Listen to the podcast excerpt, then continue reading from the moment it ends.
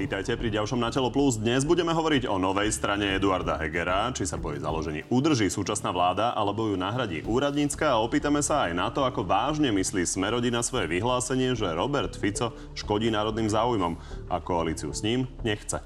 Našim hostom je práve podpredseda tejto strany Petr Pčolinsky. Dobrý deň. Príjemný deň, prajem. Tak poďme začať uh, rovno tou premiérovou stranou demokrati. Poďme sa pozrieť na to, ako ju predstavil. Vážené dámy, vážení páni, dnes tu stojím pred vami ako líder strany Demokrati.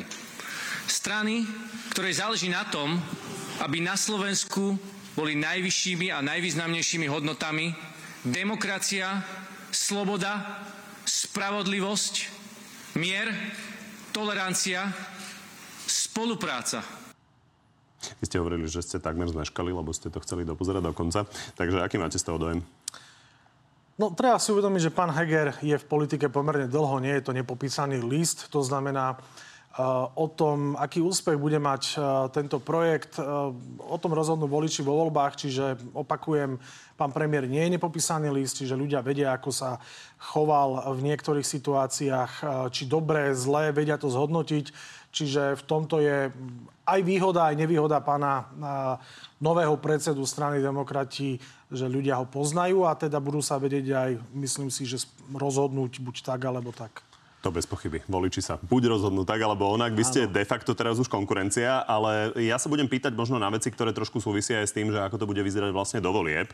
A začneme ale tým, že zatiaľ je to značka, ktorá spája strany spolu čo je vlastne strana, ktorá chvíľu bola modrá koalícia, len teda s Mikulášom Zurindom to zatiaľ nejako nevydalo.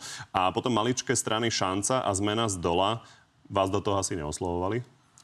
No, uh, my určite pôjdeme do voleb samostatne a nemeníme za žiadnych okolností nič na tom meniť, na tomto rozhodnutí. No a uvidíme, ako to dopadne, lebo zatiaľ, ako Bohužiaľ, tak ironicky musím povedať, že zatiaľ sa pravica spája delením. Čiže uvidíme, ako, ako to dopadne, lebo videli sme projekt eh, pána Mikuláša Zurindu, ktorý skôr skončil, ako začal. Potom v podstate ide robiť Ale ja smerujem k dôležitejšej strane, zatiaľ z hľadiska preferenčného. KDH, to je strana, ktorá by určite bola zaujímavá z hľadiska toho, že má okolo 6%. Vaša mama bola, myslím, zakladajúca členka eh, KDH. A myslíte si, že majú šancu e, KDH presvedčiť, aby do tohto išli? Určite nie. Pokiaľ ja viem, KDH ide do volieb samostatne a taktiež nemení na tom nič meniť. Začína zápas o voliča, ako sme to už spomínali, a veľa strán bude vlastne superiť o podobného. A Richard Sulík napríklad povedal v nátelo tento raz aj toto. Bol Peter Pellegrini lepší premiér ako Eduard Heger? Áno. Toto ako vidíte? Je to názor pána Sulika, ja ho nejako nemením komentovať. My sme sa nikdy Ja sa pýtam na váš. Na môj názor, či bol Pelegrini lepší premiér alebo, alebo ako Heger. Ťažko mi je to hodnotiť, pretože uh, Prečo vám to Petra Pellegriniho som uh, vnímal len skrz opozičnej lavice. To znamená, že bol som opozičný poslanec, keď bol premiér.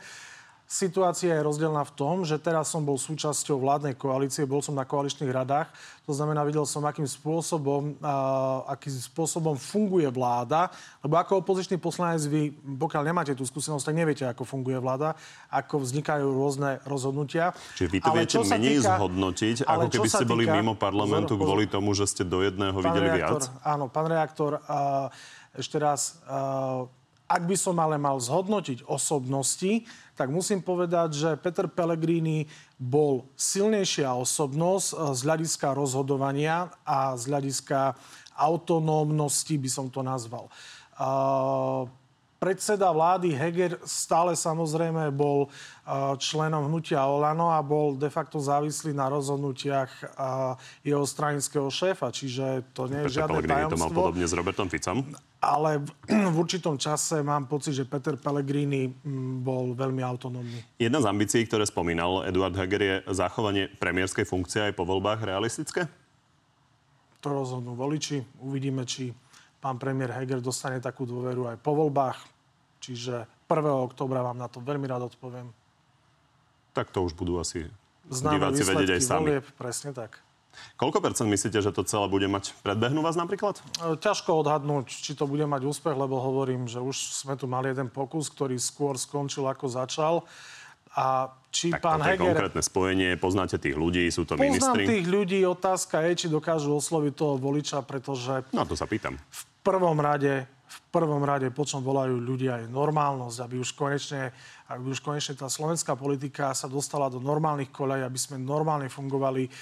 Vidíte, že tie hádky, tri roky vypisovania statusov, ten na toho, ten na toho, my sme sa nikdy tohto nezúčastňovali u pána Kolára, nenájdete jediný status na nejakého koaličného partnera, nikdy sme si neodkazovali cez médiá, vždy sme si veci vyriešili aj s kríkom, ale za zatvorenými dverami a neobťažovali sme ľudí týmito hádkami. To znamená, to, čo ľudia potrebujú, je normálnosť a vzhľadom na to, ako som už povedal, že pán premiér nie je nepopísaný list, tak voliči zhodnotia, že či to bude tá normálnosť. Stále hovoríte, že voliči zhodnotia. Prečo sa vyhýbate tomu hodnoteniu vy? Na akému? Pána Hegera a jeho šanci. No, Pán reaktor, viem, že možno tak vyzerám, ale je, neviem veštiť, neviem čítať budúcnosť. Ťažko je mi odhadnúť, že či premiér Heger bude úspešný so svojím subjektom, alebo nebude. Nie som Dobre. ani politolog. Niečo si možno myslím, ale nechám si to pre seba. Väčšinou moje Tak typy... to som rád, že ste to vyslovili, Väčšinou- lebo vyzeralo to tak, že si niečo myslíte a nechávate si to pre seba. moje typy... Poďme ale teda priznám na... sa, že väčšinou moje typy vyšli. Čiže by bolo nebezpečné to povedať. Ja vám to poviem, keď skončí táto relácia. Dobre. Eduard Heger na uh, tej tlačovke povedal okrem iného, že má vykopon- vykomunikované s koaličnými partnermi, že ostáva ďalej premiérom. Ako vám to celé vlastne oznámila? Aká presne je tá dohoda? To je skôr otázka na predsedu Borisa Kolára. Tak vy so máte k nemu pomerne blízko. Však áno, ale nebavili sme sa o tomto. A, Ale náš postoj je taký, že vzhľadom na to, že táto vláda je v demisii, asi by nebolo dobré, aby sme tu urobili ešte väčší chaos, ešte väčší bordel, ako je. Jednoducho, ak sa chceme vyhnúť nejakým ďalším cirkusom s personálnymi rošadami, tak myslím si, že už tých pár mesiacov to budeme musieť vydržať do tých predčasných parlamentných Toto záleží samozrejme aj od uh, Pani prezidentky prezidentky, Zuzany. Čaputovej. Uh, v tej strane bude aj minister zahraničných vecí Rastislav Káčer, stále tam napokon na tej tlačovke. Ten je pod ostrou palbou nielen uh, teda od Smeru, ale aj Igora Matoviča. A v podstate je to od uh, toho času, kedy v Natelo Plus tu v tej stoličke, na ktorej sedíte, hovoril o tom, že Budapešť by mala na nás územné nároky v prípade, že by bol Putin úspešný na Ukrajine. Vy ako vnímate pôsobenie pána Káčera? Pán Káčer, aj vzhľadom na to, že ja som si včera pozrel tú diskusiu v Michalovciach, musím povedať, že napriek tomu, že je ministrom zahraničných vecí, tak e, miestami nemám pocit, že by bol veľký diplomat. Vašu podporu má? Opakujem, pán minister nie je teda veľký diplomat. To znamená, má, mal by si dávať pozor na jazyk. Minister zahraničných vecí by mal veľmi vážiť slova, pretože uh, vyjadrenia ministra zahraničných vecí majú uh, medzinárodný presah. To znamená, majú dopad aj na naše vzťahy. Da, dajme tomu uh, s našimi susedmi, uh, napríklad s Maďarskom, vzhľadom na toto vyjadrenie. To znamená, mal by si dávať väčší pozor na to, čo hovorí. A čo sa týka, či má moju podporu, nemá moju Či podporu. bude Smerodina mm, žiadať jeho výmenu? Na to sa v zásade pýtam. Pán reaktor, veľmi dobre viete, že toto môže rozhodnúť len pani prezidentka. Vy môžete žiadať, čo len chcete. Prezidentka, keď chce, Rôzne tak to strany urobí. na rôznych tlačovkách všeličo žiadajú. Dobre, Áno, takže vy, viete, takú, ale to sú vy také- takú tlačovku neplánujete. Pán reaktor, ale to, to, čo robia iné strany, to sú také marketingové aktivity a len aby mali tlačovku, veľmi dobre vedia, že prezidentka sa riadi vlastnými rozhodnutiami a nie tým, čo chce Fico, čo chce Pellegrini, čo chce neviem kto. Jednoducho, to sú také akože vystrely do tmy úplne zbytočné. Jednoducho, táto vláda je plne plne pod uh, gestiou pani prezidentky a len pani prezidentka môže rozhodnúť o tom, či nejaký minister bude alebo nebude. Keď už sme pri Ukrajine, a ako to dopadne s tými migmi?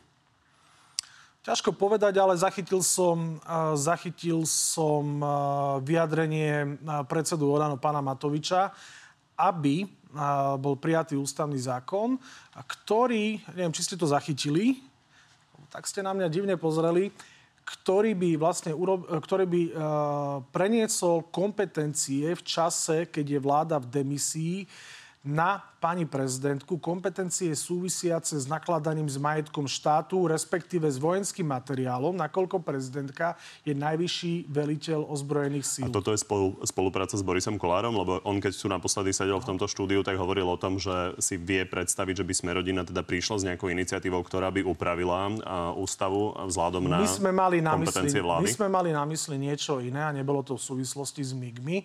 My sme hovorili práve o tej ústavnej medzere, kde čas kompetencií vláda v demisii má, čas kompetencií má prezidentka a čas nemá nikto, tak my sme skôr mysleli na tú časť kompetencií, ono týka sa to aj plánu obnovy, aby tá bola prenesená Dobre. na parlament, na parlament. Poďme, poďme do reality. A v súvislosti s MIGmi to je iniciatíva pána predsedu Poďme Matoviča. do reality, lebo vy ste pod predsedom parlamentu, mm-hmm. sedíte tam, máte predstavu, čo môže a čo nemôže prejsť. Áno. Čiže áno. myslíte si, že sa reálne stihnú ešte zmeniť nejakým spôsobom právomoci tejto vlády tak, aby vedela konať iným spôsobom, aby prezidentka dostala iné právomoci? Rozumiem. Myslím si osobne, že v súvislosti s MIGmi tú kompetenciu prezidentka veľmi rýchlo dostať môže. A vzhľadom na to, že viem si predstaviť, že toto by podporilo viac ako 90 poslancov, keďže poznám ich názory, komunikujem s nimi, tak viem si predstaviť, že toto by prešlo. Ale čo sa týka iných kompetencií... Toto je dôležité, aby sme to áno, pochopili. Áno. A kto by toto mohol podporiť? Ja si myslím, že celá opozícia a veľká časť koalície. Napríklad Smer, ktorý chce, aby v žiadnom prípade nešli žiadne zbranie z našej strany na Ukrajinu, by toto mohol podporiť? Ja si myslím, že áno, že by mohol, ale skôr by to brali ako takú politickú hru. Dobre, a politická hra skončí naozaj 90 hlasmi poslancov podľa vás? Ja neviem. Uvidíme, či tento návrh bude vôbec podaný, lebo ja len vychádzam z medializovaných informácií predsedu Olano. A ak to bude podané, tak si myslím, že toto teoreticky by mohlo prejsť. A čo sa týka iných kompetencií, tak tam si skôr myslím, že to nemá šancu na získanie 90 hlasov. No a keď ešte ostaneme pri tých mykoch, respektíve o tých právomociach eh, prezidentky v oblasti zahraničnej politiky, čiže koho si viete predstaviť, že by toto podporil? Teda hovoríte, že aj Smer, Smerodina to podporí bez problémov? Mm, ja si myslím, že Oľano, áno. predpokladám, že áno, pani keď hovoríte, že je Igor Matovič vrchný, prichádza. Pani prezidentka je vrchný veliteľ ozbrojených síl, čiže mne to aj logiku dáva.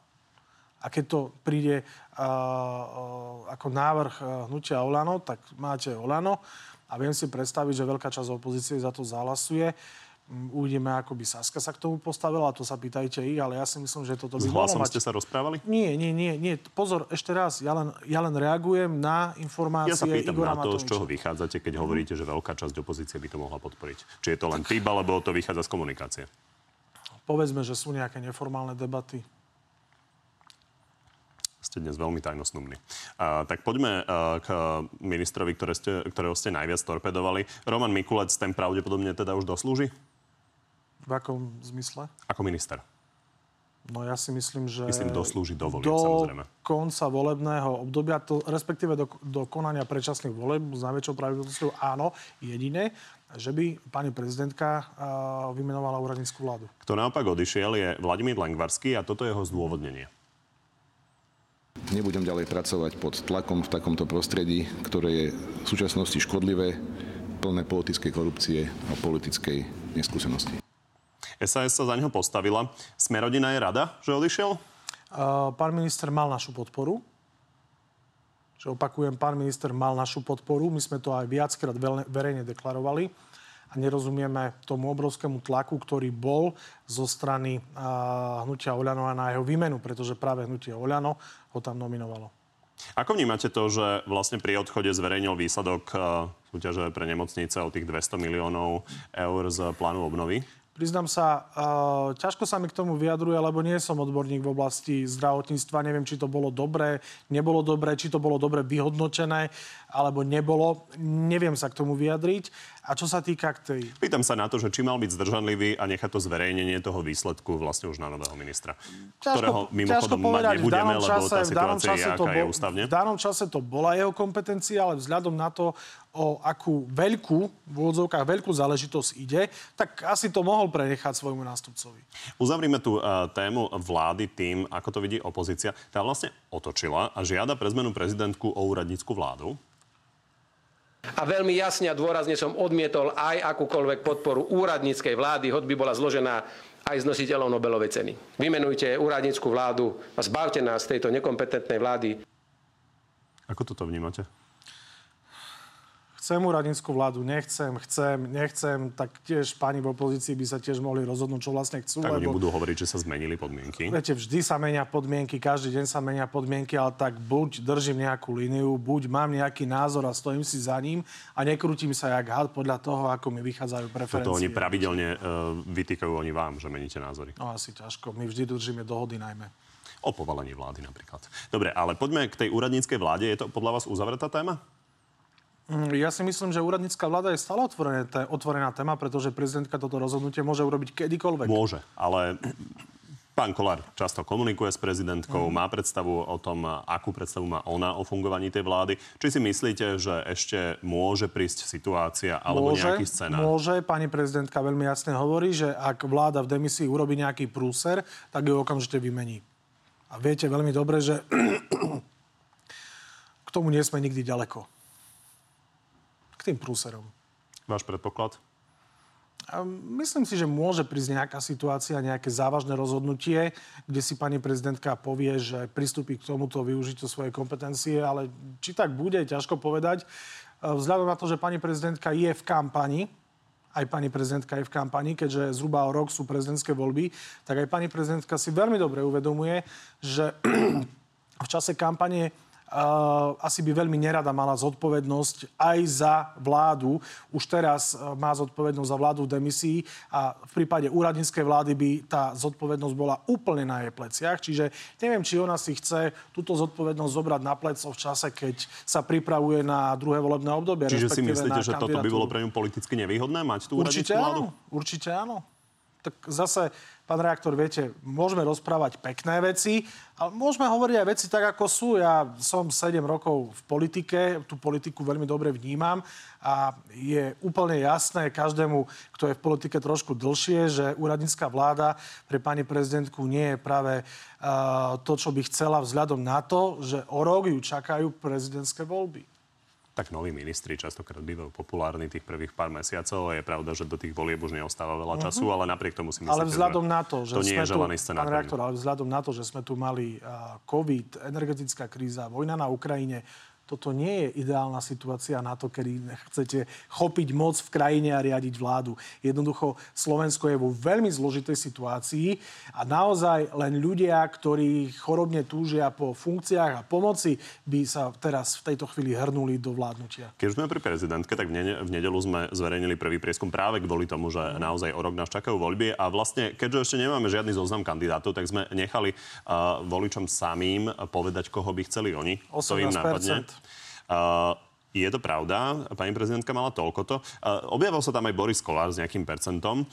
Je vylúčené, že bude kandidovať? Boris Kolár patrí medzi najpopulárnejších politikov, aj podľa posledného prieskumu na agentúry Focus alebo ako. Patrím na, myslím, že na nejaké štvrté miesto v oblasti dôveryhodnosti medzi občanmi. To znamená, on určite má tú popularitu, ale priznám sa, že nerozprávali sme sa o tom, eh, že by mal záujem o kandid- respektíve nikdy takúto vetu ani nevyslovil, že by mal záujem kandidovať na prezidenta, čiže myslím si, že je to viac menej vylúčené. Tak vaša strana by sa teoreticky mohla rozhodnúť takto sa spopularizovať, aj keby sa Ja si myslím, že naša strana sa nepotrebuje popularizovať. tým prezidentom? Sme populárni dosť, vzhľadom na to, že pán Kolár je štvrtý najdôveryhodnejší politik. Na Slovensku pán Krajňák bol nie tak dávno najdôveryhodnejší člen vlády, dokonca mal vyššiu dôveryhodnosť ako premiér, čiže ja si myslím, že tá naša poznateľnosť je pomerne vysoká. Ja len pripomeniem, že to je opäť náš prieskum a že pán Krajniak eh, si skôr udržal preferencie a všetci okolo neho kresli, klesli.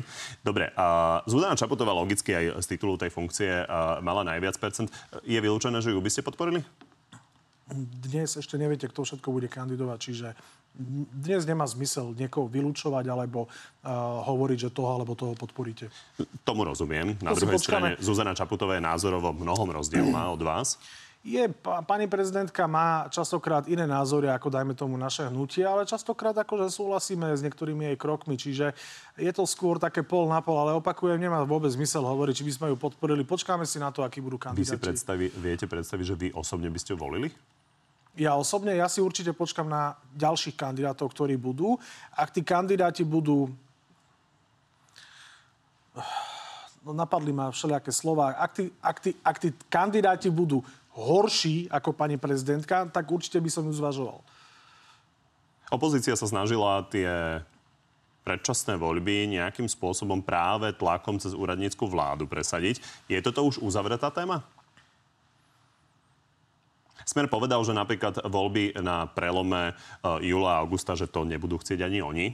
to už nemá zmysel, samozrejme, robiť e, voľby, lebo máte... Ale 1. júl si viete predstaviť 1. júl ešte má zmysel, ešte aj ten 7. júl má zmysel, hej, že dobre, plus minus 2 týždne od toho 24.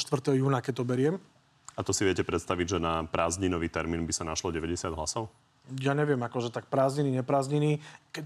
Myslím aj kvôli tomu, že časť strán má možno ľudí, ktorí budú vo veľkom na dovolenkách. Keď tu máte, keď tu máte nejakú politickú situáciu, tak je úplne jedno, aký, aký je to termín. Podstatné je, aby ste vyriešili nejaký problém. Hej. Čiže ja osobne nemám problém... Vy by ste zahlasovali aj za 7. júl? Ja osobne áno, ja s tým nemám problém vôbec. A aj väčšina v vašej strane? No, o tom sme sa nebavili, taká téma momentálne nie je, čiže zbytočná otázka. Veľká pravdepodobnosť je ale asi taká, že ten termín je už uzavretý a bude to september. Pravdepodobne áno, pokiaľ sa nič zásadné neudeje najbližší týždeň. Poďme k tým uh, čisto parlamentným témam. Objavila sa tam uh, naozaj plejada nápadov uh, za veľmi veľa peňazí. A aj tento.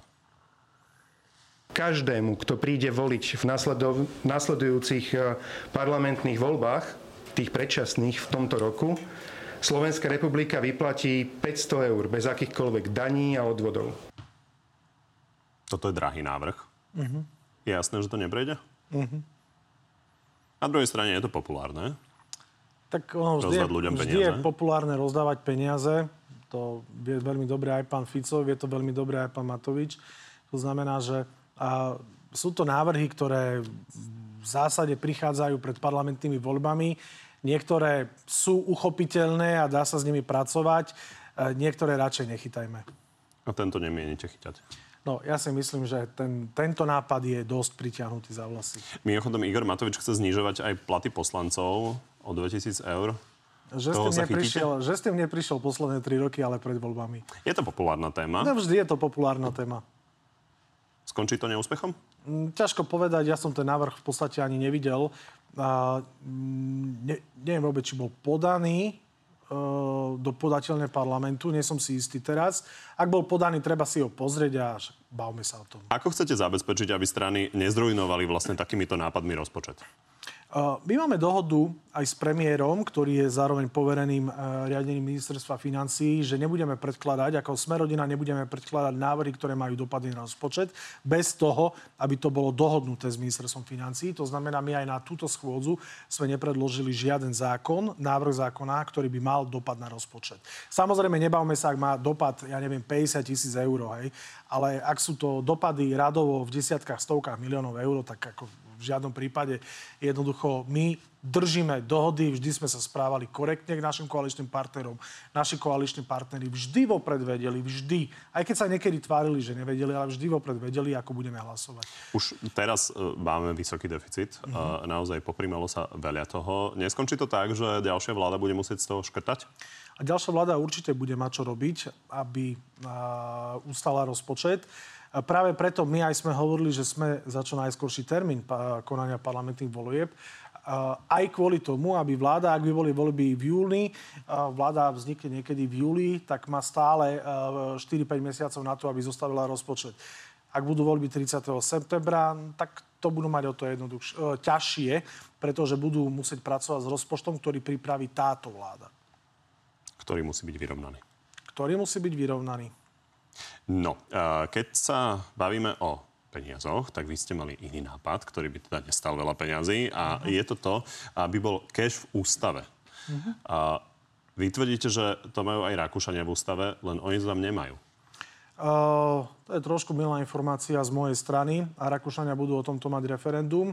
Je to pomerne zaujímavá téma. Vy ste téma. to povedali pánovi Kolárovi? Uh, áno, my sme sa o tom bavili, že trošku sme to Lebo zle to interpretovali. Áno. Podstata návrhu je tá, že tie limity, ktoré sú dnes, tie limity ostávajú. My len chceme, aby tam bola vetička, že každý má, para, každý má právo platiť zákonným platidlom. To znamená, aby sme v ústave mali zakotvenú možnosť, aby sa nám nemohlo stať, že príjete jedného dňa do obchodu a povedia vám, že hotovosť neberieme, berieme len platobné karty. Lebo dnes, pán reaktor, veľmi dobre viete, že v mnohých predajniach máte uh, napísané, že nepríjmame platobné karty, že berieme len hotovosť. Ale ja som ja som robil uh, niekoľko rokov aj v bankovníctve a jednoducho ten trend je taký, aby ľudia čo najviac platili kartou, aby nepoužívali hotovosť. Je to spôsobené aj tým, že banky chcú šetriť na nákladoch, na pobočkách, na personále. To znamená, tlačia ľudí do bezhotovostných platieb. A uh, keďže aj podľa posledného eurobarometra, myslím to bolo, alebo Eurostat, alebo neviem, uh, aký to bol prieskum. Eurostat tak, vydáva Eurobarometer. Eurostat, tak, pardon. Tak 60% platieb na Slovensku v predajniach prebieha v hotovosti. Jedna vec je platiť no. za potraviny alebo kúpiť si mm. televízor. Otázka je, že či je v poriadku a nevytvára to šedú ekonomiku, keď tisícové platby pán reaktor, týmto spôsobom pán bežia. Reaktor, v čom je záujem, záujem pán reaktor, spoločnosti? Ja neviem, či ste ma počúvali. Všetky zákonné limity ostávajú. Tam sa nič nemení.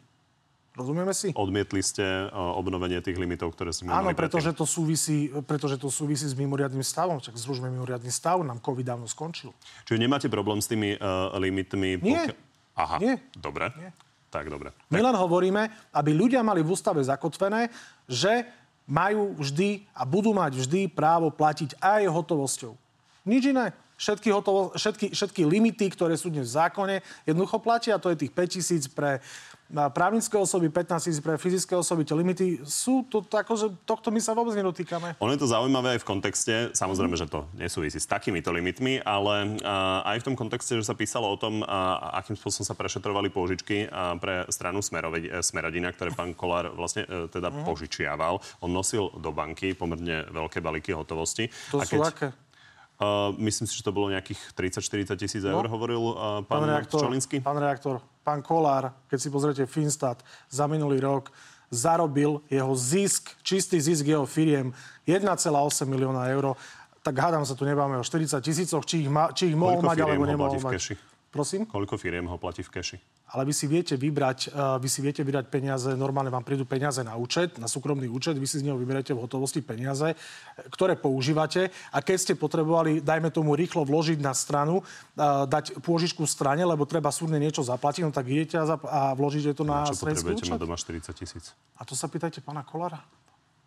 Dobre, ja len, že či to nevyzerá zvláštne ešte pán aj v tomto reaktor, kontexte. Ešte raz, ešte raz, pán Kolár je bohatý človek minulý rok podľa verejne dostupných informácií na stránke finstat.sk, to, sú diváci, to si diváci môžu pozrieť, len za minulý rok jeho firmy mali čistý zisk 1,8 milióna eur. Tak hádam, tu niekto nebude špekulovať nad tým, že či Kolár pán mohol Čolinský, mať 40 ja vôbec nehovorím, eur. nehovorím tak... o tom, že či pán Kolár je schopný mať 40 tisíc hotovosti. Potom... Len sa pýtam, že či nevyzerá zvláštne, možno aj s tým, že hovoríte, že cash musí byť zachovaný. Uh-huh. Keď pán Kolár príde do banky, vklada tam takéto sumy, potom keď sa to vyšetrovalo, lebo logicky uh-huh. takéto transakcie vzbudia pozornosť Áno. policie. Vyšetroval to mimochodom pán Kučerka, čo je uh-huh. teda človek, ktorý je dnes obvinený v kauzach Judaža a očistec uh-huh. a skrýva sa momentálne v Bosne. A pán Vladimír Pčolinský, uh-huh. váš brat, ktorého sme predtým spomínali, tak e, priniesie do kaviárne nejaké pe- papiere, kde, ktoré to majú vysvetliť. No, toto vyzerá ako z nejakého mafiánskeho filmu, nie? Nie, neviem, či vám niečo hovorí operatívne preverovanie. Polícia nepostupuje len oficiálne, policia postupuje aj v rámci operatívnej činnosti. A, a toto operatívne preverovanie zo strany NAKY v danom čase bolo úplne v súlade so zákonom. A všetky doklady, ktoré boli dožiadané, boli dodané a, a to, to sa pýtajte o ČTK, prečo postupuje tak alebo tak. Dobre, tak ja sa opýtam súhrne. Budete to tak robiť aj na budúce? Čo, pán redaktor? Týmto spôsobom. Akým spôsobom? Stranické peniaze pán reaktor. Máte transparentný účet, tam si môžete dohľadať všetky platby. Tam máte pod kontrolou online každú jednu transakciu, transakciu každú jednu platbu, čiže to sú úplne zbytočné otázky. Myslím si, že je adekvátne sa ich opýtať. Ale tak poďme ďalej. Váš sa môžete, čo chcete. je stále vyšetrovaný eh, pre ten prípad korupcie, pre ktorý už dostal vlastne paragraf 363 od pána eh, Žilinku, respektíve od eh, generálnej prokuratúry konkrétne. A vy hovoríte, že nevinný. Nie ste teda radi, že to bude môcť preukázať na súde? No ale veď vy, novinári, ste robili tu cirkusy, že dostal 363. Špecializovaný trestný súd dal za pravdu pánovi Žilinkovi s tou 363, pretože takisto poukázal na procesné pochybenia a odmietol obžalobu.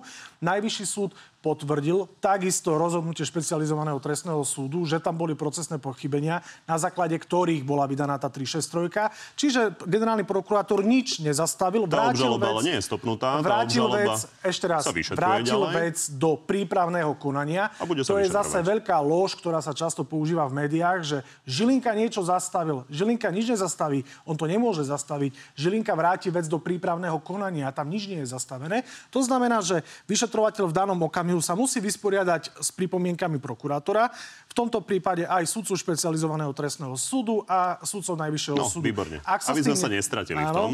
Ako no. hovoríte, vyšetrovateľ uh, sa bude musieť s tým vysporiadať. Uh, je jasné, že naozaj súd automaticky neberie hoci čo, čo tam uh-huh. príde súdy rozhodujú. Uh-huh. Prečo je zlé, že pán Vladimír Pčalinský sa postaví pred súd a keď hovoríte, že to je nevinný... že je to zlé. Čiže ste radi? Ja nehovorím, že som rád. Tak povedzte, aký je váš postoj. No postoj je, že o tom bude rozhodovať špecializovaný trestný súd, to je celé. No a pýtam sa, že no. či ste radi. Prečo by som mal byť rád? No lebo že by môj mohol brat... preukázať svoju nevinu. Pán reaktor, ale viete, uh, aj keď preukáže svoju nevinu, aj keď ho súd oslobodí, čo, čo na 99,9% tak bude, Ospravedlní sa niekto môjmu bratovi? Ospravedlní sa mu niekto za to, že má zničenú kariéru, že má zničený život, že má zničenú povesť? Urobí to niekto? Nikto. Všetci, ktorí ho v médiách ugrciavali, vrátane vašich kolegov, nikto nenapíše článok, že prepáčte, pán Čolenský. Nikto to neurobí. Dnes je veľmi jednoduché vyhodiť obvinenie, Takto ste obliatí vedrom špiny a potom sa vyvinujte. Dobre, jedna vec je obvinenie, druhá vec je rozhodnutie súdu, definitívne rozhodnutie súdu. Ja len pripomeniem, že naozaj uh, pán Čolinský napríklad nero, ne, neúspel s tým, že uh, žiadal rozhodnutie ústavného súdu o nezákonnosti uh, ústavnosti jeho uh-huh. väzby. Neúspel, pre, neúspel, neúspel, pretože ústavný súd povedal, že nevyužil všetky možnosti, ktoré ešte mal každom prípade špeciálna prokuratúra, respektíve špeciálny trestný súd reaguje aj to, že potvrdilo celkovo 15 súdcov vo Všeobecných a ústavnom súde to dôvodnosť toho stíhania. Mm. Poďme ale na ďalšie témy, ktoré súvisia so spravodlivosťou. A začneme kauzou okolo vyšetrovateľa Jana Čurilu a pripomeňme si jeden starší výrok. Mm. Nebudem sa zúčastňovať toho, aby jednu mafiu vystriedala druhá. Ficová, Čurilova. V žiadnom prípade. To boli veľmi tvrdé slova. Bol to správny výrok? To ukáže čas. Zatiaľ. Zatiaľ to ukáže čas.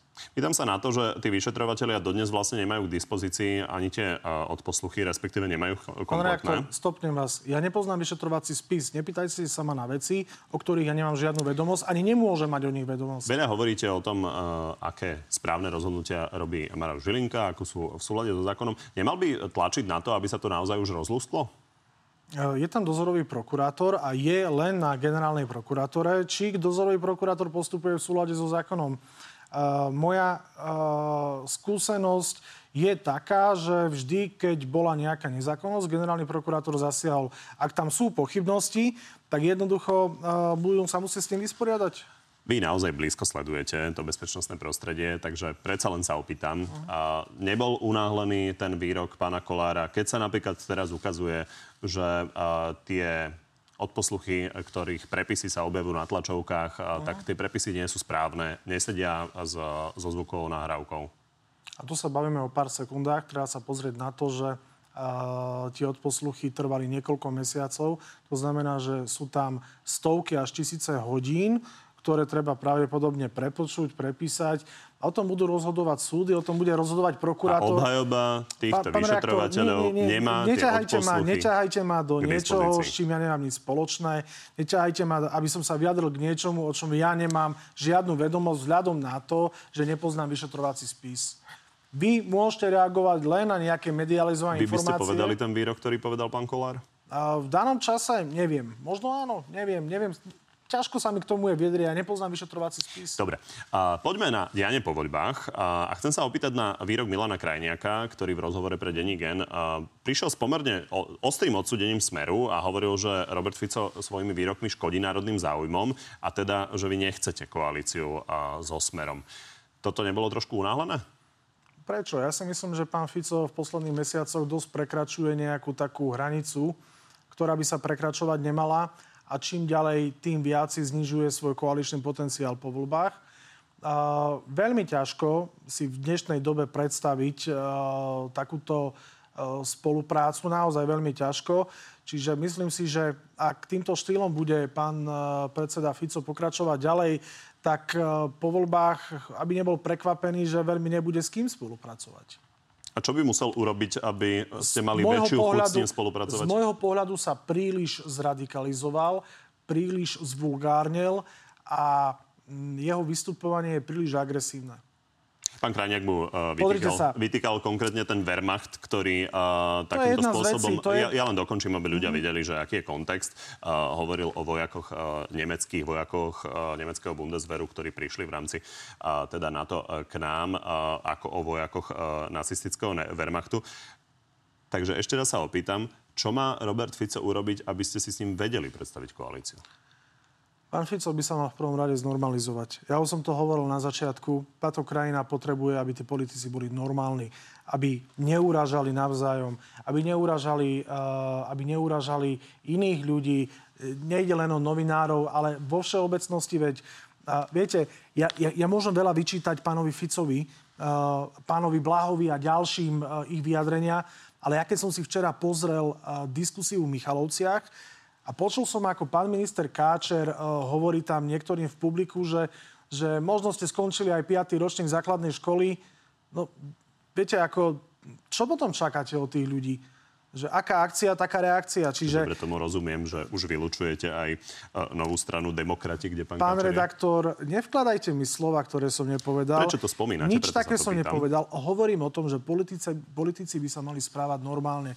A pokiaľ chcú v budúcnosti, aby táto krajina fungovala, musia dať nabok svoje ega musia trošku pokory dať do tej svojej politiky a musia byť normálni. To je to, čo nám tu dnes chýba, aby tí politici boli Dobre, normálni. Máme sa ale o smere, to je ano. strana, ktorá je druhá v prieskumoch, má uh, možnosť teoreticky tie voľby naozaj vyhrať. Takže je to zaujímavé. Pán Krajniak hovoril, že uh, ten Wehrmacht je problém najmä kvôli tomu, že Nemecko je náš veľmi významný obchodný partner. A, a tak sa len chcem opýtať, že či vlastne potom, keď bude po voľbách, keby sa pán Fico ospravedlnil za Wehrmacht a povedal, že teda už uh, bude nejakým spôsobom možno kultivovanejšie, e, kultivovanejšie sa vyjadrovať, uh, či potom neprestanete mať s tým problém? Pán reaktor, to nie je o jednom výroku, to je o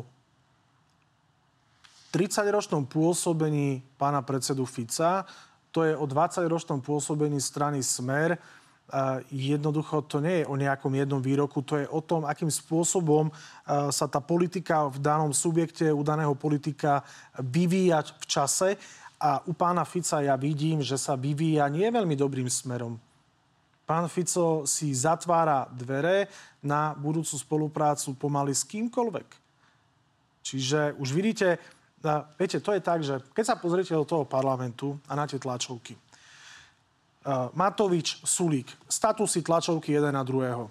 Kolíková, Remišová, statusy tlačovky jedna na druhú.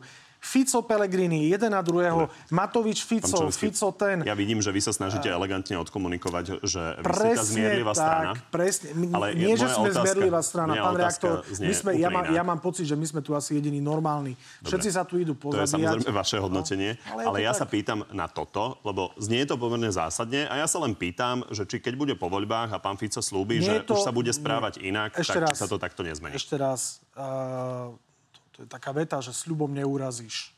Hej. A zase nie sme prvý deň v politike. A to je jedna vec. A druhá vec, ešte raz, to nie je o jednom výroku, to je o tom, že ten človek a tá politika sa nejakým spôsobom vyvíja. Ak týmto smerom to pôjde ďalej až do konania parlamentných volieb, tak obávam sa, že pán Fico si zabuchne dvere. A čiže, mal by, mať... čiže mal by veľmi rýchlo zmeniť tú svoju, ten svoj štýl tej politiky, ten, ten vulgárny, agresívny, jednoducho prestaňme rozoštvávať krajinu. Posledná otázka, ktorá s tým súvisí. Vy veľa kritizujete aj progresívcov. Mhm. Keby ste boli v situácii, že si máte teda vybrať medzi tým, že či budete vo vláde, kde budú progresívci a kde bude smer, tak ako sa rozhodnete? To budem radšej v opozícii, verte mi. Verte mi. Takže ani so smerom, ani s progresívcami. Viete, progresívne Slovensko je... Uh, Stačí jednoznačná odpoveď. Progresívne Slovensko uh, máme príliš veľa názorových rozdielov. Teraz ja, ja nemám problém, uh, takto, ja nemám potrebu na nich útočiť. Jednoducho majú iné názory. Uh, v prípade Smeru je to nejaká história politická. Jednoducho uh, pán Fico je príliš popísaný list. Takže keď to bude na vás, tak do vlády ani so Smerom, ani progresívcami. Nebude, pozrite sa, pôjdeme do vlády s každou príčetnou stranou, ktorá sa bude stotožňovať s našim volebným programom a ktorá bude Česko, normálna ja pýtam, a bude zárokov... čo je to tá normálna, lebo hovoríte, že vy ste jediná normálna strana, tak asi sami nebudete mať 76 kresiel, tak preto sa na to pýtam. A možno budete prekvapení. A pán reaktor, normálna znamená, nebudem vypisovať statusy, nebudem útočiť, nebudem rozoštvávať krajinu a budem myslieť na to, akým spôsobom vyťahnuť krajinu z tých, nechcem povedať vulgárne čo, uh, niekde úplne inde, namiesto toho, aby som sa zaoberal sám sebou svojou stoličkou, svojimi preferenciami, Dobre. svojim egom. Jednoducho ega preč. definíciu normálnosti sme rodina ešte rozobrať. Ďakujem, Ďakujem pekne, že ste prišli. za pozvanie.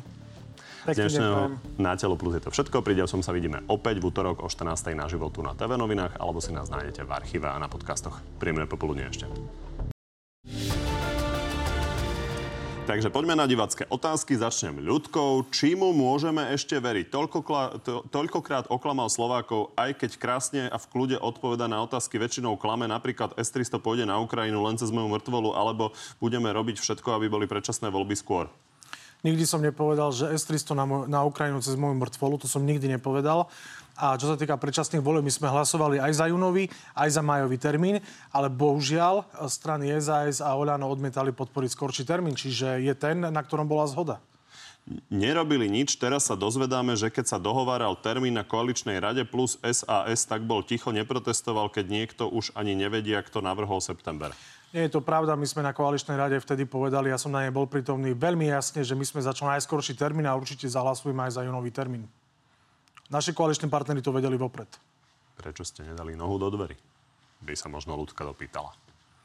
Tam väčšinu, viete, v parlamente má strana Olano, má 47 poslancov v tom čase a strana SAS ďalších 20, čiže tam nie je o čom. Itka z podobného tábora. Pán Čolinský, prečo nechcete, aby pán Fico predkladal do parlamentu, aby boli voľby v júni alebo 1. júla 2023?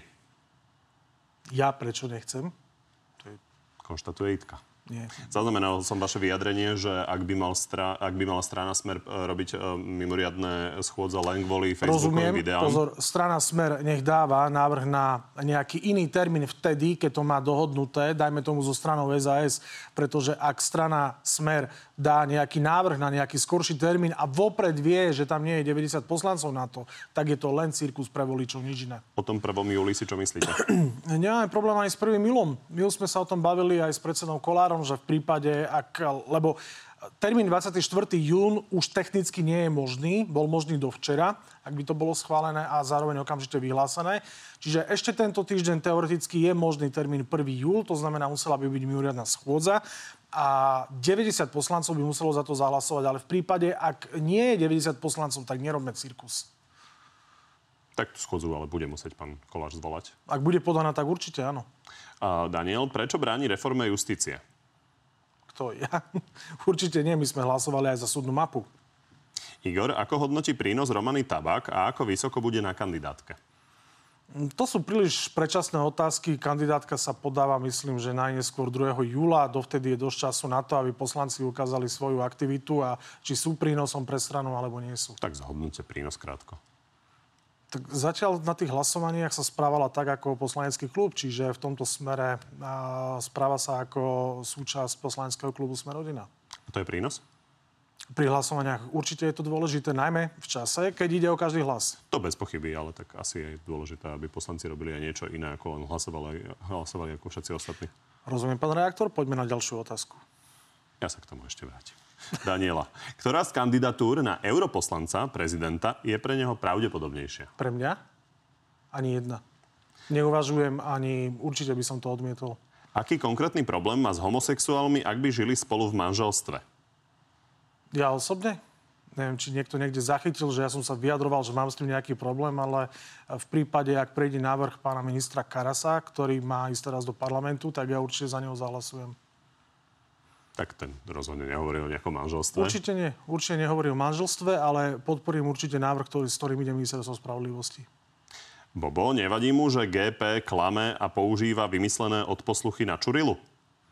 Uh, ťažko sa mi k tomu vyjadrovať, pretože ja nepoznám vyšetrovací spis, čiže v prípade, ak by som mal naštudovaný, tak viem k tomu zaujať nejaké odborné stanovisko, ale vychádzať len z medializovaných informácií nie je práve správne bez naštudovania spisu. Tak pán Kolár pomerne jasne to komunikoval už eh, pred pár mesiacmi. Vtedy asi nemal naštudovaný vyšetrovací spis. Vychádzal z medializovaných informácií a myslím si, že nie je správne eh, bez toho, aby ste mali naštudovaný spis, eh, dávať nejaké, nejaké závery. Čiže v tejto téme radšej sa vyjadrovať nebudem. Dobre, ďakujem.